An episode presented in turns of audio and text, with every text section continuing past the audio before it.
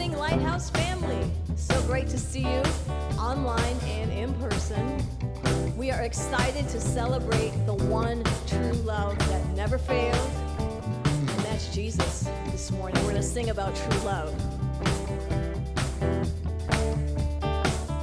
I was lost with a broken heart. You picked me up, and now I'm set apart.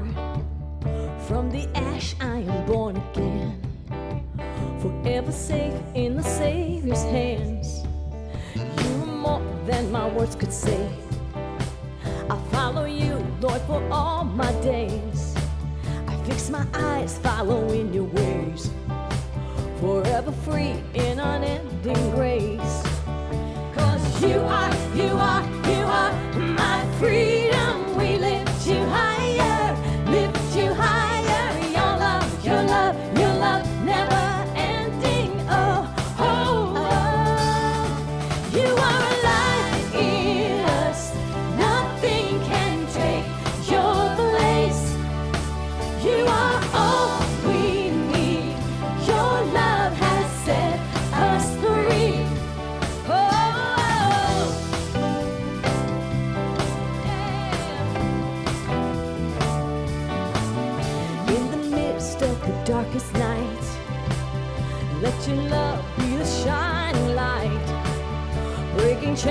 that were holding me. You sent your son down and set me free. Everything of this world will fade. I'm pressing on till I see your face. I will live that your will be done. And I won't stop till your kingdom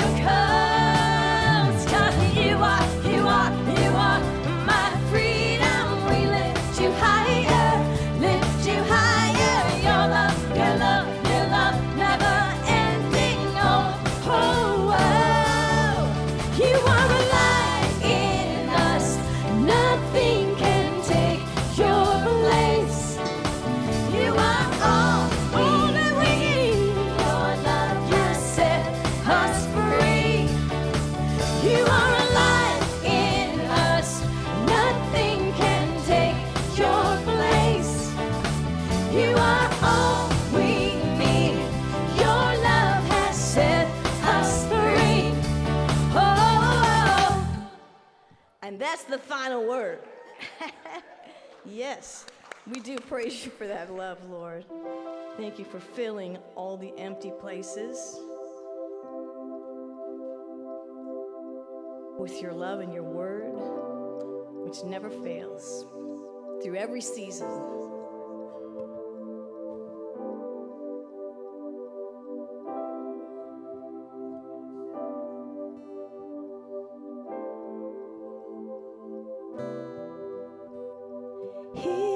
Is jealous for me. Love's like a hurricane. I am a tree bending beneath the weight of his wind and mercy. When all of a sudden I am unaware of these afflictions eclipsed by glory, and I realize just how beautiful you are and how great your affections are for me.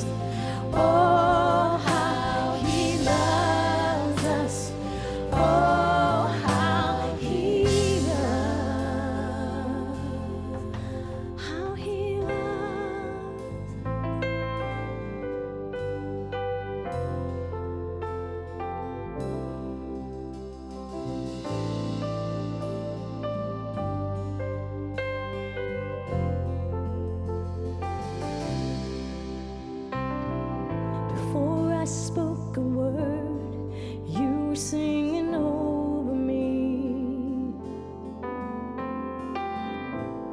And you have been so, so good to me. Before I took a breath.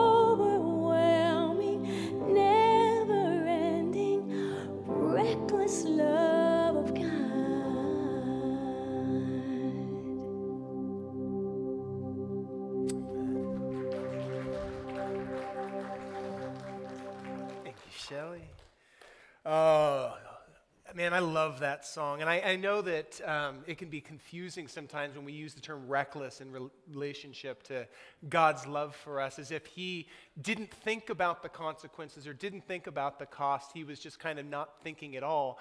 And the reality is just the opposite.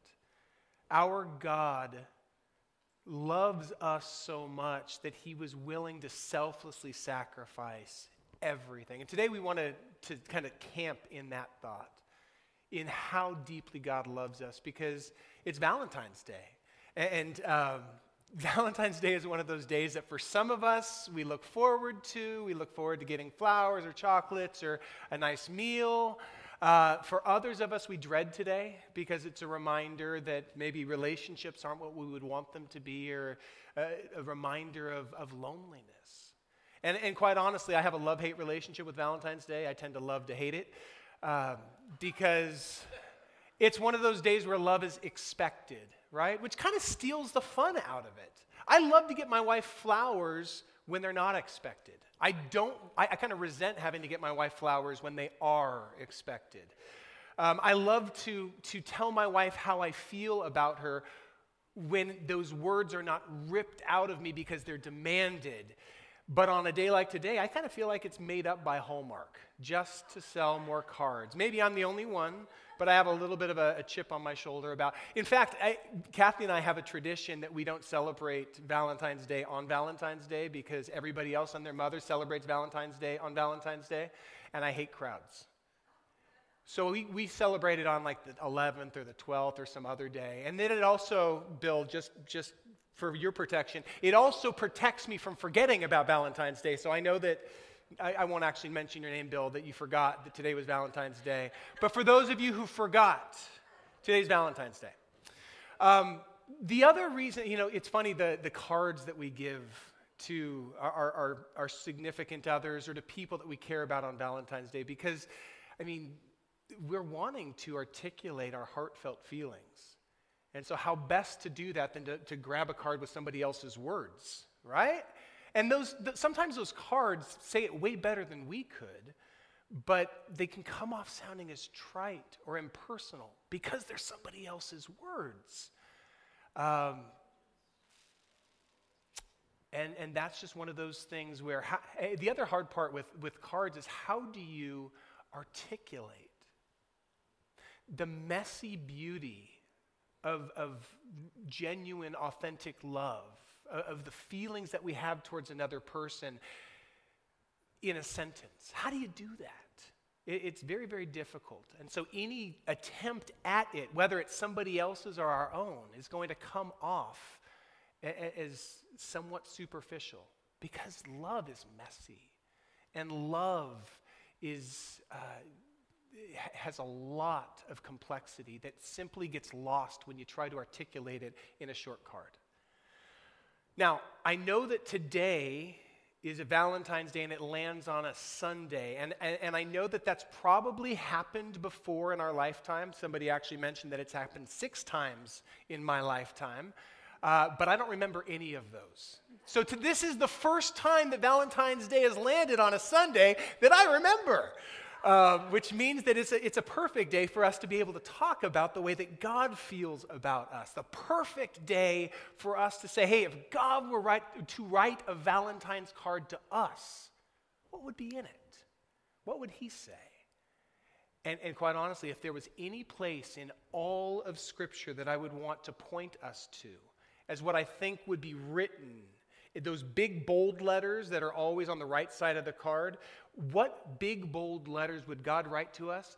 There is no verse that I would be more drawn to take us to than the one that we happen, just so happen, to find ourselves in as we are taking this slow journey through John's gospel because today we arrive serendipitously at John 3:16 which is without a doubt the most famous verse in all of scripture. It's the type of verse that people who don't even read the Bible know by heart because they've seen it scrawled in, in like the face paint on their favorite football player's uh, face or they've, they've seen it all over the place and so most of us know it but here's the, here's the thing with John 3:16.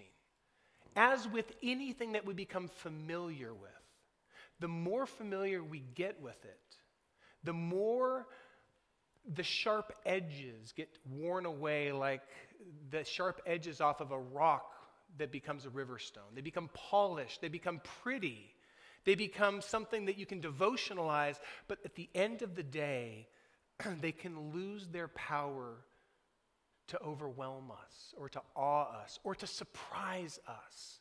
And that, that's a real loss when it comes to something like this because when we're talking about God's love, I do not want it to come off as trite or impersonal. It is the most personal thing we could possibly talk about. And so today we are going to camp in one verse. Whereas we typically try to take a good portion of Scripture, today we are going to just sit and allow John 3:16 to rest on us like water on a parched ground and hope that some of the truth, some of the, the, the multifaceted depth that is contained in this short, short verse can begin to permeate our souls and so help us to rest in that overwhelming, never ending, selfless love of God. So if you have a Bible, I encourage you to turn with me to John 3:16.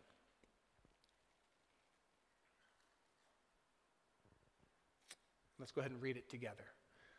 For God so loved the world that he gave his one and only son that whoever believes in him shall not perish but have eternal life. So, right from the very beginning of this verse, we're introduced to two parties. You have the subject of this verse, which is God, and then you have the object of this, the, the one that God is going to be acting upon, which is the world of which we're a part of. And I want to take just a moment and, and set the scene for us to recognize who's being talked about here. So, first off, who's God? Well, we're reminded from the very first chapters of the Bible and from the very first chapter of John's Gospel that the God we're talking about is the creator and sustainer of everything. Everything that we can see, everything that we can taste, everything that we can touch, He formed. Everything you can see through a, a, a telescope and everything you can see when you look through the microscope, He created it by His will and by his will, he holds it all together. But this God that we're talking about is not some impersonal being. He's not like the Force from Star Wars, that is this amorphous thing that you can somehow interact with, but at the end of the day has no personality, no character. He's a very personal God. So personal, in fact, that he created humanity in his image and He endowed us with free will so that we could actually have relationship. And this is one of those really confusing things that I don't want to spend too much time on because we've talked about it before. But the reason that we have free will, the reason he put a tree that was off limits in the garden in the first place, is so that his image bearers had a choice. Am I going to trust him? Or am I not going to trust him? Am I going to obey him? Or am I going to do what I think is best? Because free will makes relationship possible. My phone does what I want it to do, except for when the phone company pushes through an update, in which case it never works again. But my phone does what it was designed to do, what it was programmed to do, what I want it to do. My phone, I could program it to say, Good morning, Eric, I love you every time I turn it on, but that wouldn't mean that it could love me, not at all, because it's just doing its programming. My kids, they can tell me six ways a Sunday that they don't like me and they want me to go away. Sometimes they do. But it also means that when they say, Daddy, I love you, will you snuggle with me? That means something and my heart melts. right? Because they had the ability to love because they had the ability not to. And so God created us with the ability to be in relationship with Him. He is a very personal God. And then we come to the object of God's focus, which is the world. And when we're talking about the world, we're talking about everything. The word there in Greek is cosmos. It's everything in the universe that God has spoken into existence, including and primarily us, his image bearers, who were created as like the pinnacle of creation, created in his image in order to have relationship with him. We are the focus. And, and by the way, guys, we have an innate value in us. As much as we like to talk about, you know, total depravity and things like that, I want us to remember from the outset we are of immense value to God. As, as, as one of the, Paul's books reminds us, we are God's workmanship, his work of art. The word in Greek is poema. We are a work of his heart. Unlike the rest of creation that he simply spoke into existence, when it came to humanity, he got his hands dirty. He got down in the dust of the earth and he formed the first person, Adam, out of the dirt. And then he breathed the breath of his life into our lungs, making us this beautiful synthesis of corruptible flesh and divine spirit. That is who we are. And He didn't just make us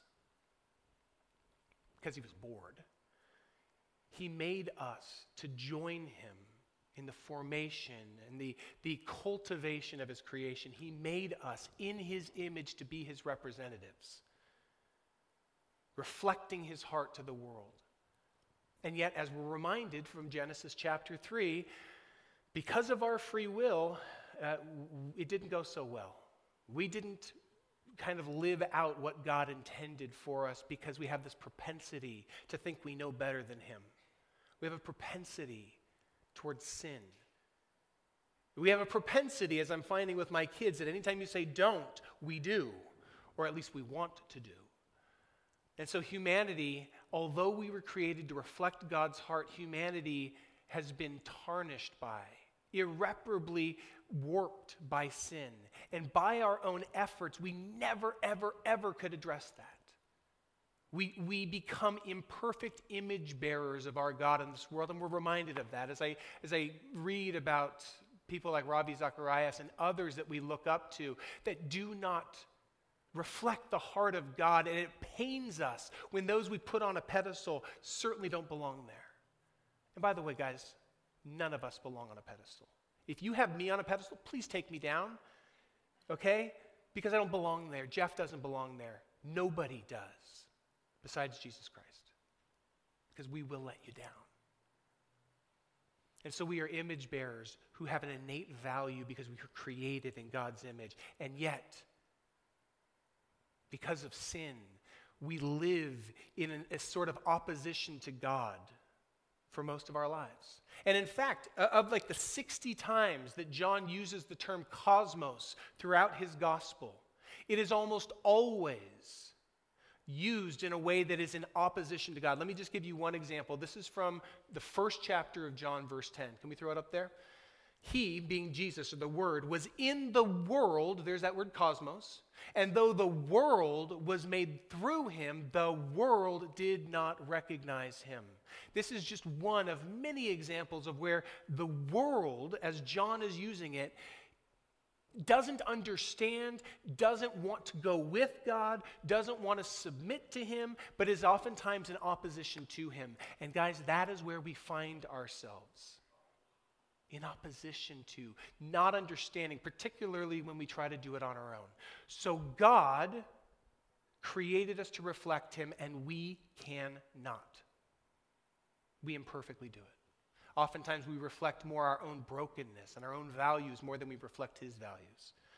But rather than giving up on us, rather than just throwing us to the curb, What John 3:16 reminds us of is that God's response is very different from any that we would have expected or that we would have deserved because God chose to love us. Now let's let's drill into that word love because it's really important, particularly on a day like today, right? Valentine's Day. It's a day devoted to love. But my guess is that when we read that word love, we tend to read it through a lens of people who have been, whose perception of love has been shaped by the relationships that you've had in this world with other broken image bearers. And so when you hear the word love, it feels very contingent upon effort, your effort. You're, you are loved so long as you do well. But the, like, if we read the idea that God loves us, we can accept that so long as we're doing well, so long as we're kind of keeping ourselves in line, so long as we're doing the things we think He would want. And so God's smile shines upon us, but there's this part of us that goes, but if I misstep, if I if I stumble, if I hurt somebody, if I hurt myself, if I say something to somebody in my anger, because I got a lot of it there, I'm frustrated at the way I see the world going, and if I just God's smile can very easily change to a, a storm cloud of his dissatisfaction. And the reason, and, and, a lot of us live in relationship with God with that mindset. We read that God loves us with that perception, that his love towards us is contingent upon our effort, is contingent upon us doing good. And ultimately, that is because we are reading God's love through the filter, through the lens of our own broken relationships that we've had. Maybe it was parents where you could never satisfy them, but you were constantly trying, or you were constantly disappointing them. Maybe it's from a broken relationship where you were hurt deeply, somebody you trusted in, and they just stomped all over your heart. A lot of times when we hear the word love, we equate it to a feeling, how you feel towards somebody. And feelings are fickle things, they can change very, very quickly. Sometimes beyond our ability to control, although we all try in some ways to control it. Thankfully, John is not using the word love in that way. In no way is he insinuating that the love that God has for us is a feeling that he has because we've somehow earned it. Now, there are words that he could have chosen because, unlike in English, where we got one word, love, that has to do a whole lot of things, and we love pizza as much as we love our spouse, or we use the same word to talk about that. Um, the word love in Greek, there's four of them that he could have chosen. Three of them have to do more with feeling. So you've got eros, which is romantic love. That's the type of love we tend to celebrate on Valentine's Day. It's that love that wants to possess the other. And sometimes, have you ever felt like you could, you're holding, you're hugging somebody, and you just can't get close enough to them? It's just, just hugging them's not enough. That's what that romantic eros type of love is. Then you got phileo, from which you get Philadelphia, the city of brotherly love, because phileo is that brotherly love you feel towards another person, even if they're not blood related. You feel so close to them that, that you got their back and they've got yours. And then you got storge, which is nostalgic love. This is the type of love that you have for something that is familiar to you. Maybe it's the house you grew up in. Maybe it's the, the stuffed animal you slept with as a kid. Maybe it's um, the song that your parents loved and you heard a whole bunch of times when you were a kid. You can go ahead and take it off the screen. Um, but that's the storge type of love. And John could have chosen any one of those words to articulate how God loves us. But he didn't do that because he chose a different word that is not tied to feelings. It's the word agape. It's a word I'm sure you guys have heard before. Agape is an unconditional, sacrificial love. And here's the biggest thing the most important distinction between agape love and the other three types of love that he could have used to articulate the way God feels towards us. It is not conditional upon the other person, it is a choice more than it is a feeling. Now, here's what I mean by that, and here's why this matters. Because a lot of us approach God like we have somehow got to earn his favor. We've got to work for his love. It's contingent upon whether or not we're good people. It's contingent upon whether or not we get to church enough times or watch enough sermons. It's contingent upon how we pray and how often we pray and what we do. The emphasis being we are responsible. We've got to earn it. And way too many of us go through life thinking we got to earn God's love. But agape love reminds us that we cannot nor do we need to earn his love. He chose to love us. I love the words of, of Romans. Uh, in his letter to the Romans, Paul puts it this way God demonstrates his love for us in this while we were still sinners, Christ died for us. It's Romans 5 8 while we were still sinners, while we were still in open rebellion to God, doing what we thought best,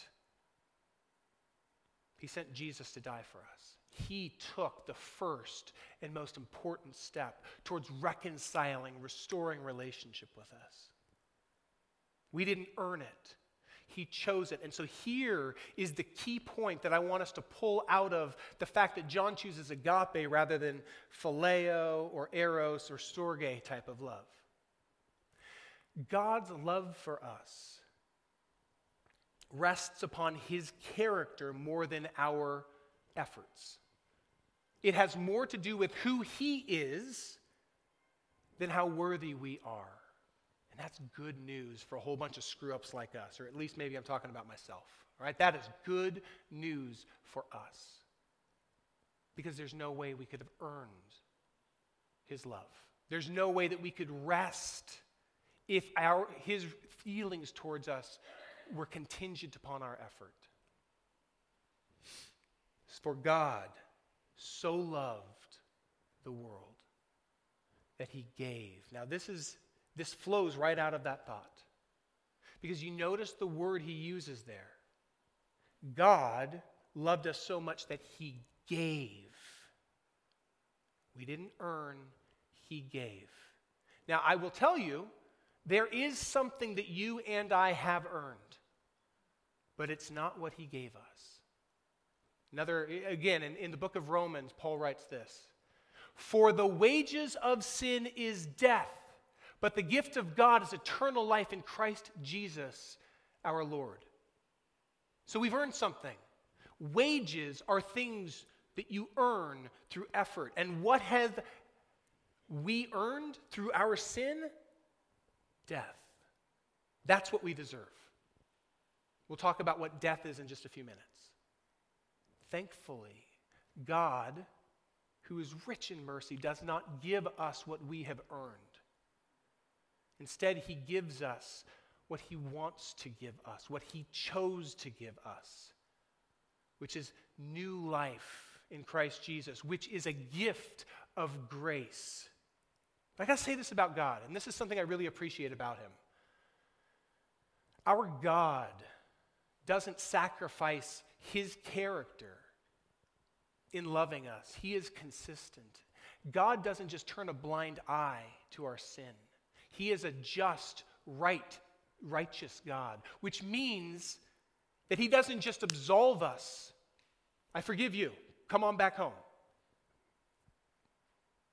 Instead, the gift of grace that He gives us is way more personal. It's not just a, you're forgiven, it's a person. And that person is His one and only Son. For God so loved us that he gave his one and only Son. Or as some of your translations might put it, his only begotten Son. But, but that word begotten doesn't really help us a whole lot, does it? Because it's not a word we typically use in our culture. In fact, the only time we probably, most of us, have ever used that word is in relationship to this one verse. So it's not going to be helpful for us to drill into the etymology of what does begotten mean. Instead, what would be helpful for us to understand the form of the gift that he gave us is to look back to the Greek word that one and only and begotten are trying to translate into English. And that word is monogenes. And monogenes means the only one of its kind. Mono being one, genus being kind. So the only one of its kind. And it points to the fact that Jesus has a unique relationship with the Father. Unlike you and unlike me, who were created by God and have the ability to be adopted into the family, Jesus was not created. In fact, the very first verse of John's gospel reminds us that in the beginning was the Word, the divine logos through which the world is spoken into existence. And that word we find out later is Jesus. So in the beginning was Jesus, and Jesus was with God, and Jesus was God. He was with God in the beginning.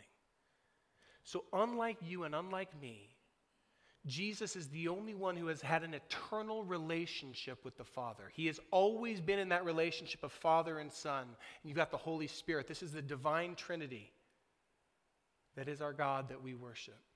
We are created to be in relationship, in large part because He is one who is in relationship, and we were created to be image bearers of Him. But here's the beautiful thing that I, we often overlook. Yes, Jesus came to save us. But first and foremost, as the divine logos, Jesus had a hand in forming all of the world, including us. So he came to save. He came and sacrificed himself for the very people that he had created. The artist sacrificing himself for his art. For God so loved the world that he gave his one and only Son, the only one of his kind. That whosoever or whomever, and many of us at this point, this is actually part of the audacity of the gospel that turns some people who, who don't know Jesus off. Whoever? Really? Whoever. You, you mean like murderers and drug dealers and Yankee fans. Like the really bad people. Them? And, and the answer is yes. There is nobody who has, who has fallen far enough from God that he does not love them and it doesn't yearn for restoration of relationship with them. One of the most beautiful pictures is of a guy named John Newton.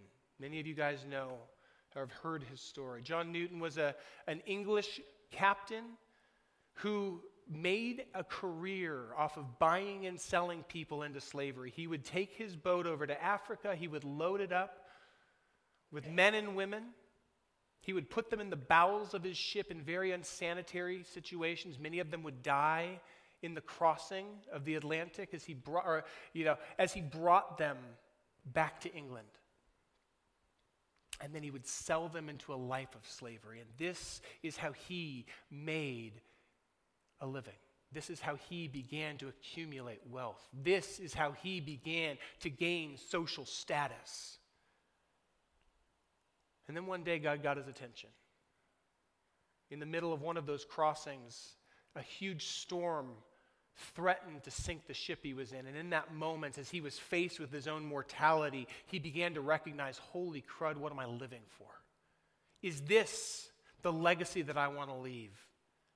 Treating other human beings as proper to be, to be bought and sold. And in that moment, he repented. He, he, he, he turned from that lifestyle. When he got back home, he gave up his role as a captain and he devoted his life to Jesus. And in fact, one day he became a pastor. he, he traded slavery for pastoring, which means, you know, there's hope for people like me because God uses everybody, you know, including former slavers. John Newton gave his life to Christ, became a pastor, and years later he penned words that you and I know really well Amazing grace. How sweet the sound that saved a wretch like me. For I once was lost, but now I'm found. I was blind, but now I see. I often eh, laugh at, at the way in which uh, grace doesn't seem all that amazing until we're face to face with just how wretched we really are. Like we have to see the depth of our brokenness and our inability to dig our way out before we really are willing to throw ourselves on that amazing grace that God gives us freely as a gift. It's For God so loved this world, so loved you and me, that he gave unilaterally, we didn't earn it, he gave his one and only Son, that whoever believes, now this is the one part that you and I have a part to play in here.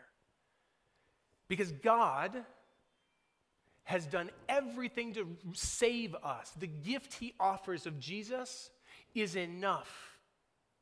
We didn't earn it, we don't deserve it, but yet Jesus gave his life for us. And yet, God does not force Jesus or force that gift upon us. Remember that whole free will thing? I think that there's a part of where God could suspend free will and make everybody accept it, but in that moment, we would stop having a genuine relationship with Him. We would cease to be human as He created us, and we would start to be more machines. He doesn't want that. And so we have a part to play, but the only part we have in this is to believe. I liken it to when somebody offers you a gift that is way more than you deserve.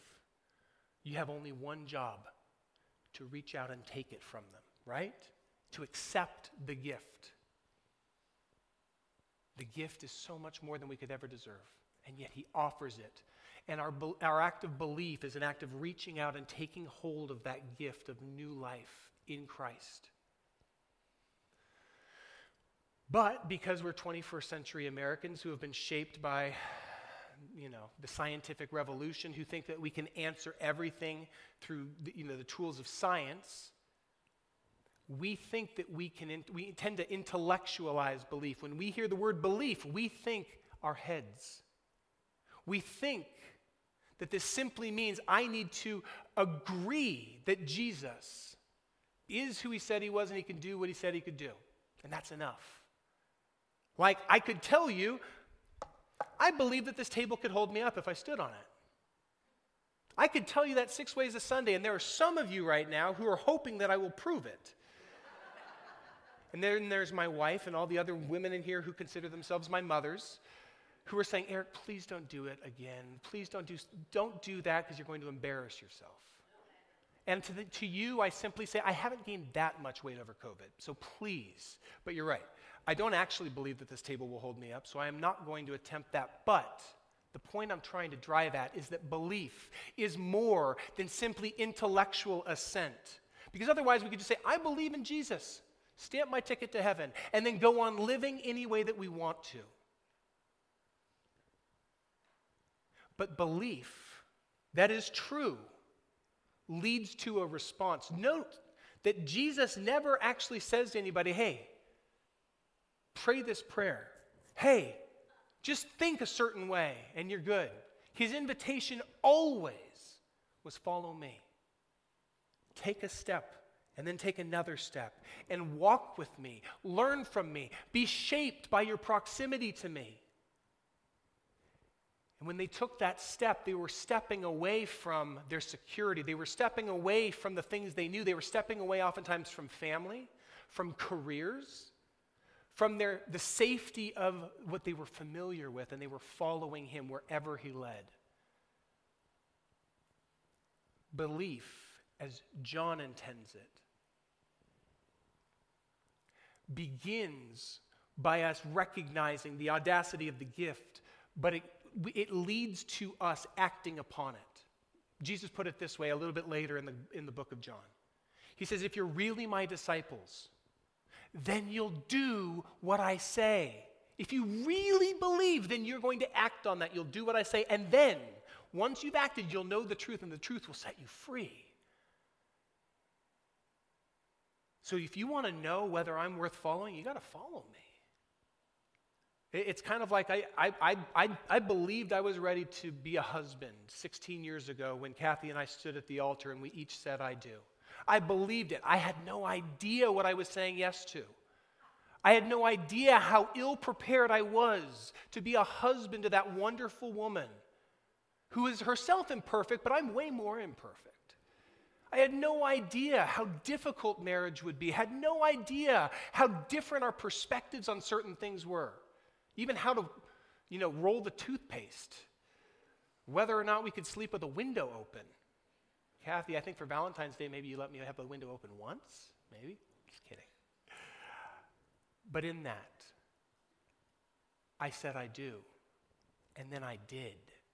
And I have learned through that process. I have been shaped over the last 16 years of walking with my wife, of learning to be a husband. And in the same way, belief begins with a step, but it doesn't end with that step. It be- begins perhaps with a, an acceptance of the gift of grace, but it doesn't end there. It is a continuation. Now, what do we get with that? What is the end goal of that? Well, John explains that. For God loved us so much that he gave unilaterally his one and only Son, the greatest gift we could never have earned. That whoever believes and accepts that gift will not perish. Now, as much as those English words mean death, we're not talking primarily about physical death. In the same way that when God warned Adam and Eve, don't eat the fruit on that tree I told you not to, to eat from, because if you do, you will surely die, he was not primarily talking about their physical death. He was talking about a spiritual death, a severing of their relationship with Him. because remember, you and I were created in God's image to do life with Him and to co labor alongside of him in the formation and the cultivation of his creation. And when sin entered the world, it drove a wedge between God's image bearers and the one who created us. It spiritually separated us. And yes, death followed physical death, but the initial death was a separation of relationship. And you and I were born into a world where humanity lives spiritually separated from God. And there is nothing we can do to bridge this chasm or to make up for that. It's simply the reality of our lives in this sin scarred world. But Jesus and the cross bridges that chasm in a way that we and our effort never could. And so, when we say yes to the gift of grace, when we embrace Jesus not just as our Savior, but as our Lord, we don't have to remain in death. Now, some of you might say, you know, it is, it is cruel of God who created us and gave us free will. It's cruel of God to send people to hell. And I would simply suggest to you that God doesn't send anybody to hell. In fact, Scripture reminds us that God desires that none should perish, but all come to repentance. God does not want to see us separated from Him. So much so that he sent Jesus to restore us. Jesus became, if you will, the cross shaped life ring that he has thrown out to every single man, woman, and child who is drowning in this flood of sin that has overcome the world and is in us. He sent Jesus to, to rescue us out of it. But each of us has to make a decision. Am I going to reach out and grab hold of that life ring and hold on for all I'm worth? Or do I feel like I don't need it? Do I feel like I don't deserve it? Do I feel like it really can't save me? What is it saving me from? I'm fine. We, we like fish are, I mean, do, does a fish know it's wet? We have been so inundated with sinful, broken world that many of us don't even recognize that we're drowning. In fact, many people feel like they're doing just fine. What do I need a Savior for? And so God doesn't send anybody to hell. We choose hell. when we refuse to take hold of the gift that God is offering to us. You are choosing death, spiritual death, even though that's not what you were created to have. And God doesn't want it that way because He created you to do life with Him, which is what John intends us to understand when he says that God loves the world so much that he gave his one and only Son, that whoever believes in him will not perish, will not remain spiritually separated from God, but will have eternal life. Eternal life doesn't mean sitting on some cloud strumming a harp. I'll be the first to say that sounds as boring as I will get out. I have very little interest in I've never played a harp in my life. I don't want to spend all of eternity doing it.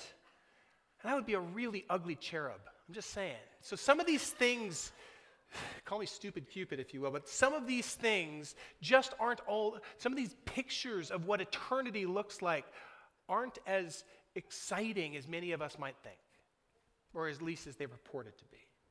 But that's not what John is driving at when he says that we will have eternal life. Because eternal life has everything to do with our relationship with God a restoration of the relationship that we were created to have. His intent for us from the very beginning that we would do life with Him as His image bearers, we would co labor with Him in the care and cultivation of the world. A little bit later in John, let me throw it up there.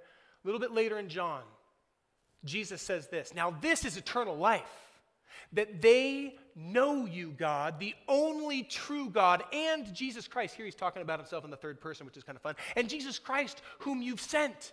This is eternal life, that they know you.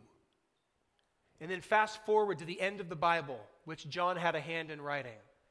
In John or in Re- Revelation chapter 21, we get a picture of what eternity looks like. And by the way, guys, eternity is not up there in that somewhere heaven on clouds. Eternity is spent on a new earth that has been restored, that has been scoured clean of the last vestiges of sin.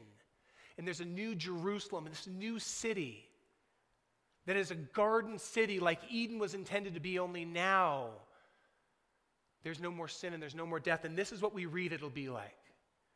And I heard a voice from the throne saying, Look, God's dwelling place is now among the people, and He will dwell with them, just like God did in the Garden of Eden. Just like Je- God did in the form of Jesus. He tabernacled, He dwelt with the people for those 30 some odd years that He walked the earth. God will dwell with them. They will be His people, and God Himself will be with them and be their God. Let's keep going. He will wipe away every tear from their eyes. There will be no more death, no more mourning or crying or pain, for the old order of things has passed away. That's what eternity looks like. Not sitting on some cloud, strumming a harp, but co laboring alongside God in the joy of cultivating His creation with Him. Eternal life is a restoration of relationship. You and I were created to be in relationship with Him. Eternal life is a restoration of that.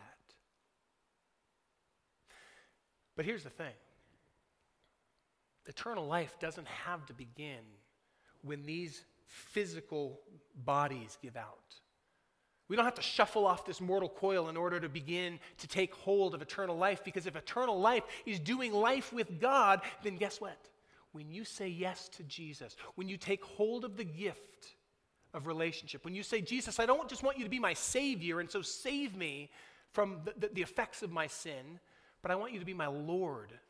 I choose to follow you. I choose to learn from you. I choose to allow your values to shape my values and we actually begin to follow him, then we are tasting the first fruits of eternal life here. Eternity starts here if we will choose to walk with him.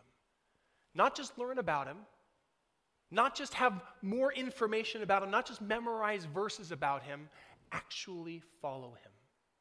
Remember, like we said last week, we don't want to be like Nicodemus who just wants more head knowledge, but feels pretty secure that we, we already know the right answers. We're not just after information, we're after transformation, we're after relationship. More of you, God. Jesus, we're after you, not just after information about you. For God so loved you and me, chose to love us. We didn't earn it. Loved us so much, though, that he gave the only Son of his kind, the eternal Word through which the world was spoken into existence and it continues to hold it together. He loved us so much that he sent Jesus to take on human flesh and to sacrifice himself for us. So that whomever is willing to accept that gift of grace and follow Jesus does not have to continue to taste, taste spiritual separation from God, aka death,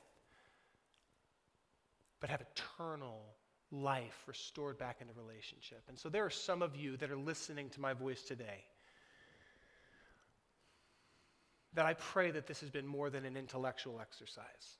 I pray that you are beginning to recognize that in some ways you have intellectualized your faith. You recognize that in some ways you have been resistant to holding on to, to taking hold of that gift, have been resistant to taking that first step or maybe that tenth step of following Him because you don't feel like you deserve it. You don't feel like you're worthy.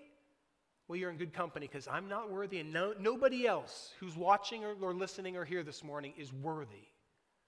And that's what makes it such a good gift because you can't earn this. But perhaps you've been holding Jesus at arm's length. And guys, this morning, I simply want to challenge you to do what all of us who have taken hold of Jesus and tasted and seen that he's worth giving your life to have found. I want to encourage you to just reach out and accept the gift of help. You don't have to, nor can you save yourself. You can't earn God's love, but you never needed to in the first place. And although we're not saved by a simple prayer, that prayer of acceptance is the first step. And there's nothing magical about the words I'm about to say, but I'm going to simply model for you a prayer that I've said hundreds of times. And if this is the, the reflection of your heart, then I invite you to join me in praying this. If you bow your heads with me. Father God, I don't deserve your love. I'm aware that I've made a lot of mistakes. And I thank you for loving me anyway.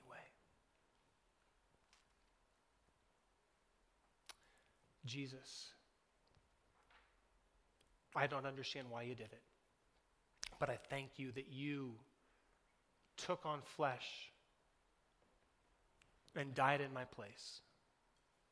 And I embrace this gift of grace that you bought for me on the cross. I choose to rest in you rather than trying to prove my worth. And I choose to follow you as my Lord.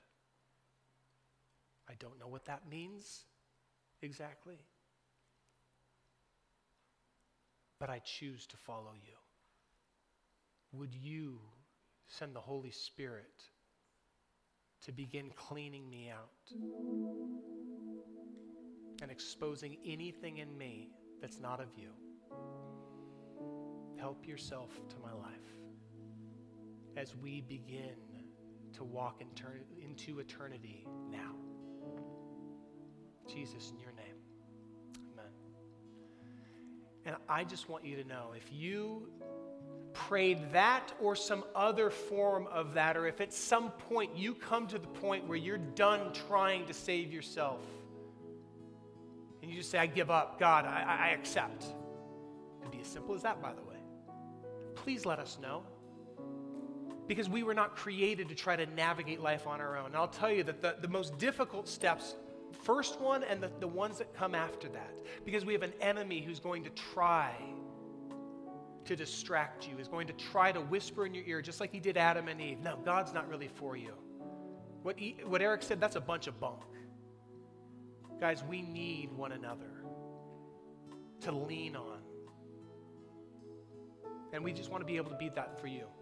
You probably have a lot of questions. I know I certainly did. I would love to be able to walk with you. Jeff would love to walk with you. If that's you, then I encourage you to just email pastor at lighthousecommunity.com.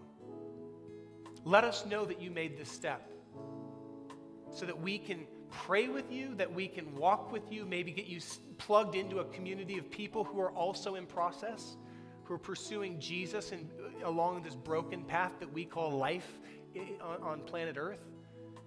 But let us know. Don't keep it a secret. Tell somebody else. Let somebody else that you know know so that they can celebrate with you. But now let's just celebrate how good our God is and the amazing grace that we live in every single day of our lives. Let's worship together. Please stand and sing with me. You dance over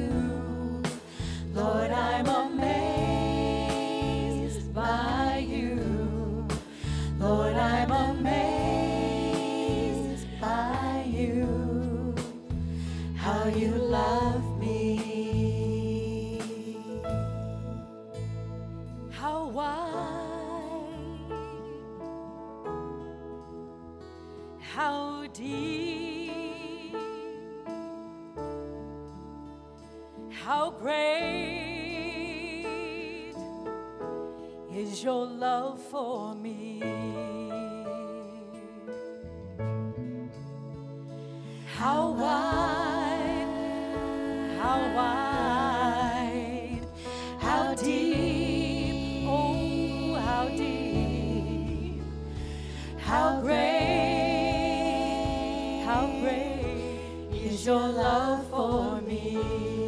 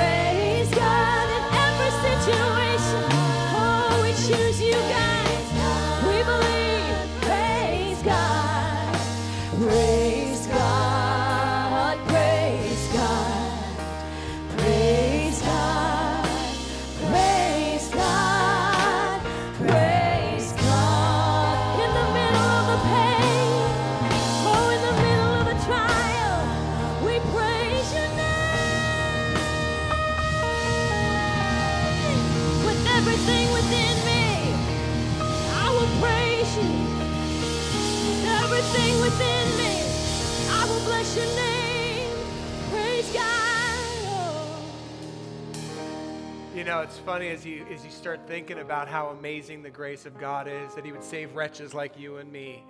Um, it's easy to think of grace as something we need to take that first step, and it's true. We absolutely do. But every single step of our journey is paved by grace. Every single step. Because even if you say yes to Jesus, we will imperfectly represent him. There will be moments of doubt. There will be moments where we fall flat on our face and make a fool of ourselves and a fool of our God. And grace is there to hold us and pick us back up. There is grace for the man who forgets that today is Valentine's Day. Got you, baby. There is grace for the spouse that is a little sharp in reminding him of that. There's grace for our kids. And there's grace for our, us parents. We live in grace. And I'm so stinking grateful for it because we don't deserve it, and that is what it makes it such an amazing gift. So, Father God, I'm grateful for the gift of grace. I'm grateful that that gift of grace is not just some force, but it is a person, our Lord and our Savior, Jesus, the Christ, your anointed Redeemer. And Jesus, we say, lead on, we will follow. Although we may not walk perfectly, we pray that you would help yourself to our lives so that as we progress through the rest of today and through the rest of this week, you would be honored and glorified in us. Help yourself to our lives so that others out there stumbling in the darkness would begin to recognize a, a tangible difference in the way that we live and give you a second look. Jesus, in your holy name, amen. Guys, I love you. Have a wonderful Valentine's Day. If you want to be able to give towards Lighthouse, you can do so via our website, through our app that we have. Um, you can also do so for those of you who are here. You can give in the boxes in the back. Uh, if you have a prayer request, we want to be able to pray with you and walk with you. You can just email pastor at lighthousecommunity.com. Okay, we, we would love hearing from you. If there's something you're concerned about, let us know. But have a wonderful week. Have a wonderful Valentine's Day, and we'll see you next week.